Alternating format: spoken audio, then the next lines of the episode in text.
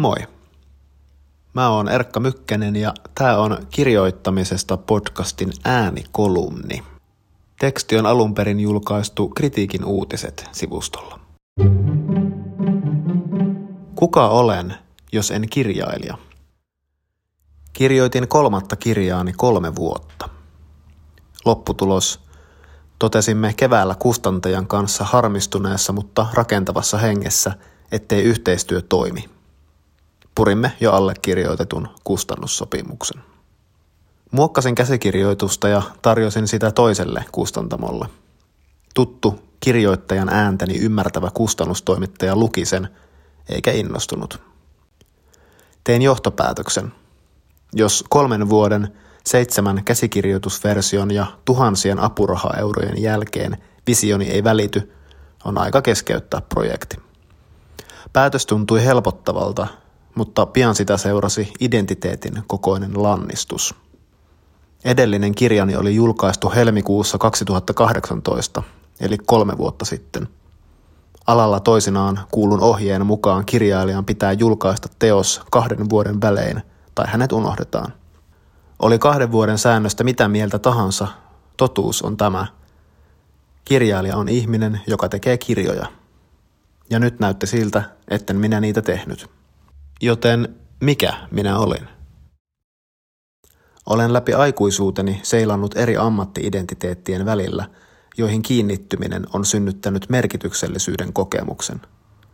Identiteeteistä luopuminen on tuntunut samassa suhteessa tuskalliselta. 21-vuotiaana kotimaisen kirjallisuuden opiskelijana pääsin kirjoittamaan kritiikkejä Helsingin Sanomiin. Se oli uskomattoman siistiä. Tavallisesta kolmosia tenteistä saavasta opiskelijasta tuli Hesarin kriitikko. Antti Majanderin mielestä koko Suomen kannatti kuulla juuri minun näkemyksiäni nykyrunoudesta. Paistattelin roolissani kirjaklubilla, jossa puolituttu runoilija kehui kritiikkiäni – Mietin, oliko hän vilpitön vai mielistelikö valta-asemani takia. Turussa istuin baarissa kokeneen kirjallisuuden tutkijan kanssa, joka totesi surumielisenä, että ennen vanhaan Hesarin kirjoittivat professorit. Olisinko voinut olla enemmän olemassa? Parissa vuodessa kritiikkien kirjoittaminen kävi kuitenkin vaikeaksi. Tutustuin henkilökohtaisesti kirjailijoihin. Oli kiusallista arvioida muita niin näkyvästi – homma muuttui poseeraavaksi ja kyyniseksi. Pikkuhiljaa saattohoidin itseni ulos kriitikon toimesta. Kun viimeisestä kritiikistäni oli kulunut vuosi, mietin, kehtaanko yhä kertoa ihmisille olevani Hesarin kriitikko. Niin hyvältä se oli tuntunut. Ja sitten saapui se lokakuu, kun en enää saanut kutsua Helsingin Sanomien esikoiskirjajuhlaan. Katselin juhlia nettistriimistä sängyssäni – siellä he seisoivat kuohuviinilasit käsissään, merkitykselliset ihmiset. Yritin kiinnittyä toiseen merkityksen tunnetta tarjoavaan identiteettiin. Minusta tuli lavarunoilija.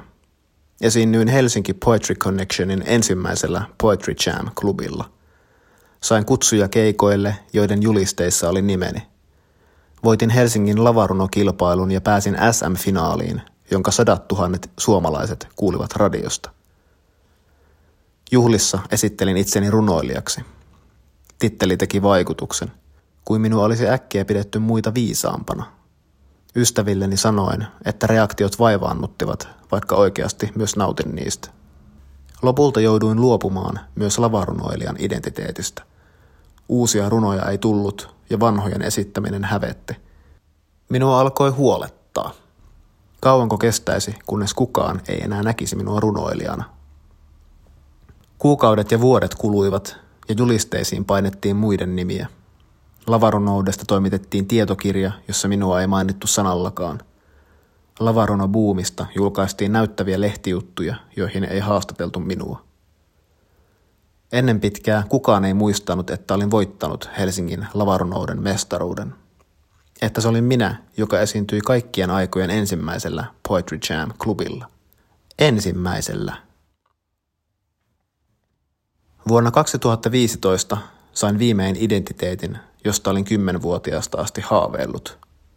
Esikoisteokseni julkaistiin. Minusta tuli kirjailija. Sanan kirjailijakäyttö herätti juhlissa runoilijaakin suurempaa kunnioitusta. Ai kirjailija, aho. Tässä on mun kirjailijaystävä Erkka. Edes se, ettei minusta tullut erityisen menestynyt kirjailija, ei haitannut. Keskinkertainen kirjailijakin oli kirjailija. Kunnes viime keväänä kävi mitä kävi. Kustannussopimukseni purettiin. Aloin tuntea, miten kirjailijuus karkasi minusta kuin hitaasti pihisevästä ilmapallosta. Huokaisin syvään. Kysyin itseltäni, mitä jää jäljelle, kun kirjallinen kenttä ei ole katsomassa? Kuka olen, kun ketään ei enää kiinnosta? Vastaus oli selkeä. Olen kirjoittaja. Kirjailija tekee kirjoja, mutta kirjoittaja vain kirjoittaa. Niinpä aloin kirjoittaa.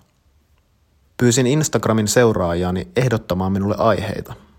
Keräsin ne ylös ja kirjoitin tekstejä muistikirjaani. Kirjoitin lapsuudestani, ihmissuhteesta, seksistä, Rooman historiasta ja universumista. Julkaisin tekstit kuvina Instagramissa. Palaute oli innostunutta. Projekti muistutti minua siitä, mistä myös kirjailijuudessa pitäisi olla kyse ajatusten ja tunteiden kommunikoimisesta muille. Muistikirjatekstien kirjoittaminen ja julkaiseminen pienelle porukalle ei ehkä nostanut profiiliani skenessä, mutta kirjoittajana tunsin hyvin vahvasti olevani olemassa. Ja mistä sitä tietää? Ehkä spontaaneissa muistikirjateksteissäni itää seuraavan kirjani siemen. Thank you.